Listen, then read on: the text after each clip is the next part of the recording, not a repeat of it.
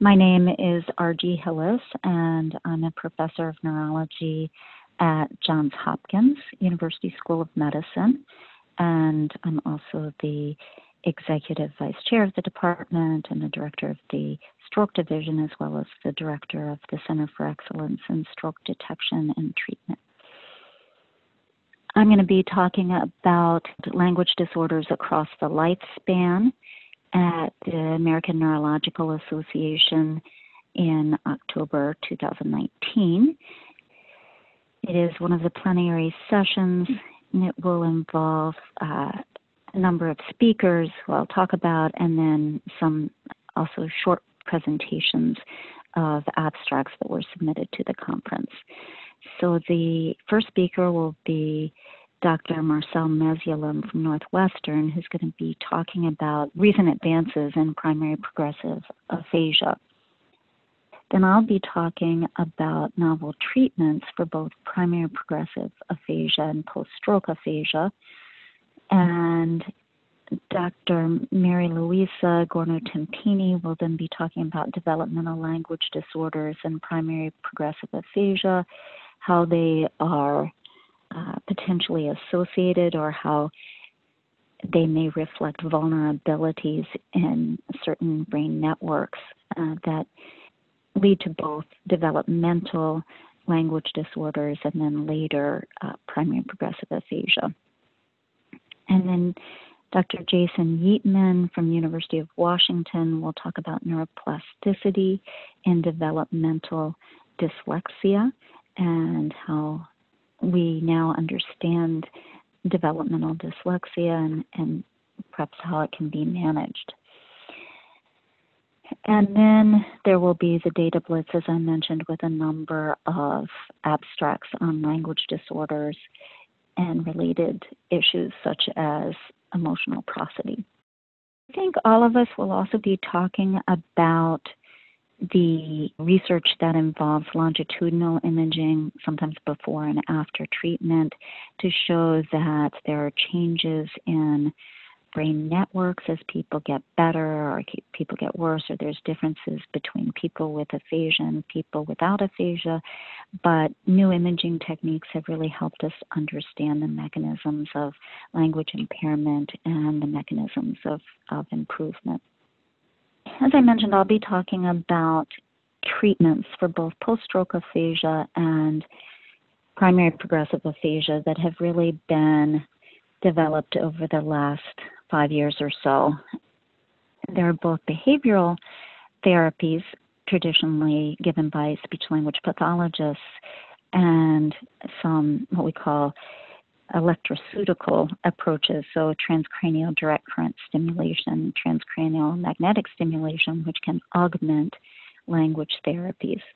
So I will be describing a number of recent clinical trials and the results of those and how they should change uh, management. So, one of the innovative treatments that I'll be talking about is something called speech entrainment. And this has been used in both post stroke aphasia and non fluent primary progressive aphasia, one of the variants of primary progressive aphasia and it involves reading simultaneously with another person who's watching the speaker. So there's audio and visual feedback. And it's been shown in a recent uh, clinical trial by Julius Fridriksson and colleagues that this treatment doubled the speech output relative to only audio feedback or free conversation, also reduced activation in posterior inferior parietal cortex on functional MRI, and that suggests that people are putting less effort into speaking they show less widespread activation during language. And then it's currently being used by Dr. Maya Henry at University of Texas in primary progressive aphasia, and she's shown that there's been improvement in production of correct intelligible words in the topics that have been practiced. So we like to see improvement in everybody, but it's particularly impressive in primary progressive aphasia where people without therapy tend to get worse. So therapy can actually make them improve at least for some time. Other behavioral therapies that have been introduced in the last few years are something called constraint induced language therapy, which is really requiring people with aphasia to use language and speech instead of gestures and drawing and other things. And a number of aphasia apps for the iPhone or iPad have been developed that uh, people can do on their own, and they're basically exercises in language that become increasingly difficult as the person gets better. And then some other therapies for primary progressive aphasia have included teletherapy, where people are doing therapy via computer. Um, people with primary progressive aphasia live all over, but there are relatively few people who are treating it or doing studies of treatment. So it's important to use telemedicine to provide treatment to people in remote areas. A few other studies have been using what's called augmentative communication devices, so things that augment communication or help communication that don't use speech itself. So lots of apps on the iPhone can actually produce speech if they have alternative input like pictures or words and so on. In terms of enhancing recovery by recruiting other networks of the brain or undamaged parts of the brain to take over for damaged parts, I mentioned there's both transcranial direct current stimulation and transcranial magnetic stimulation. And both of these have been shown in some studies to augment language therapy to help recovery. One very recent large trial by Julius Fridriksson and colleagues showed a in a randomized double-blind sham-controlled study that people who received the transcranial direct current stimulation improved to a larger degree than people who received the identical computer delivered language therapy. They improved mostly in accuracy of naming pictures, which was the sort of aim of this treatment. Um, there was really a 70% increase in correct naming for people who received this transcranial direct current stimulation relative to people who had a sham stimulation in addition to the same therapy.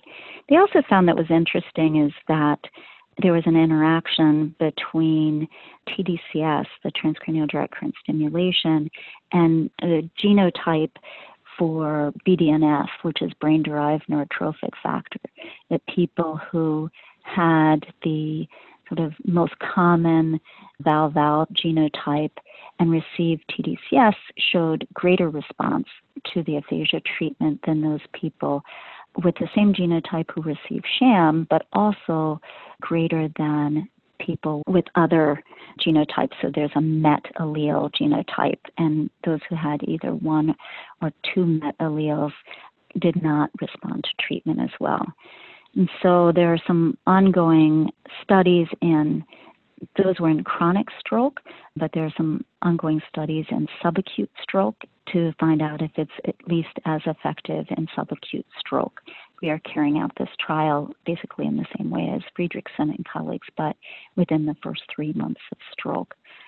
Others have used transcranial direct current stimulation to the right cerebellum instead of to language cortex to increase the learning and short term memory and to enhance language in post stroke aphasia. And they have also shown some benefit over language therapy alone.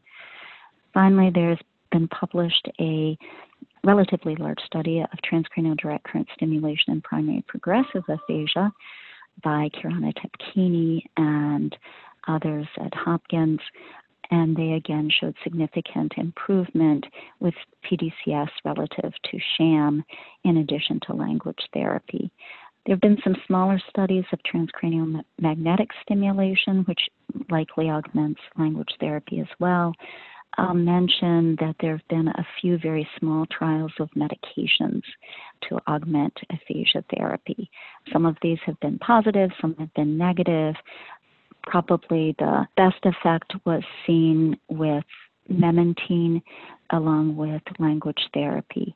There will be future trials looking at things like selective serotonin reuptake inhibitors and language therapy.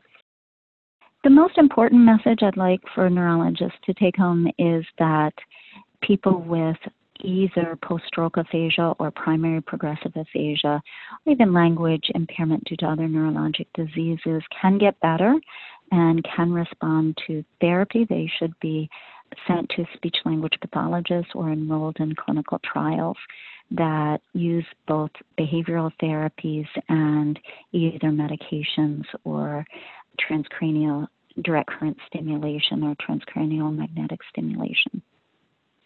So thank you for listening today. If you would like further information on these topics, you can click on the uh, links below.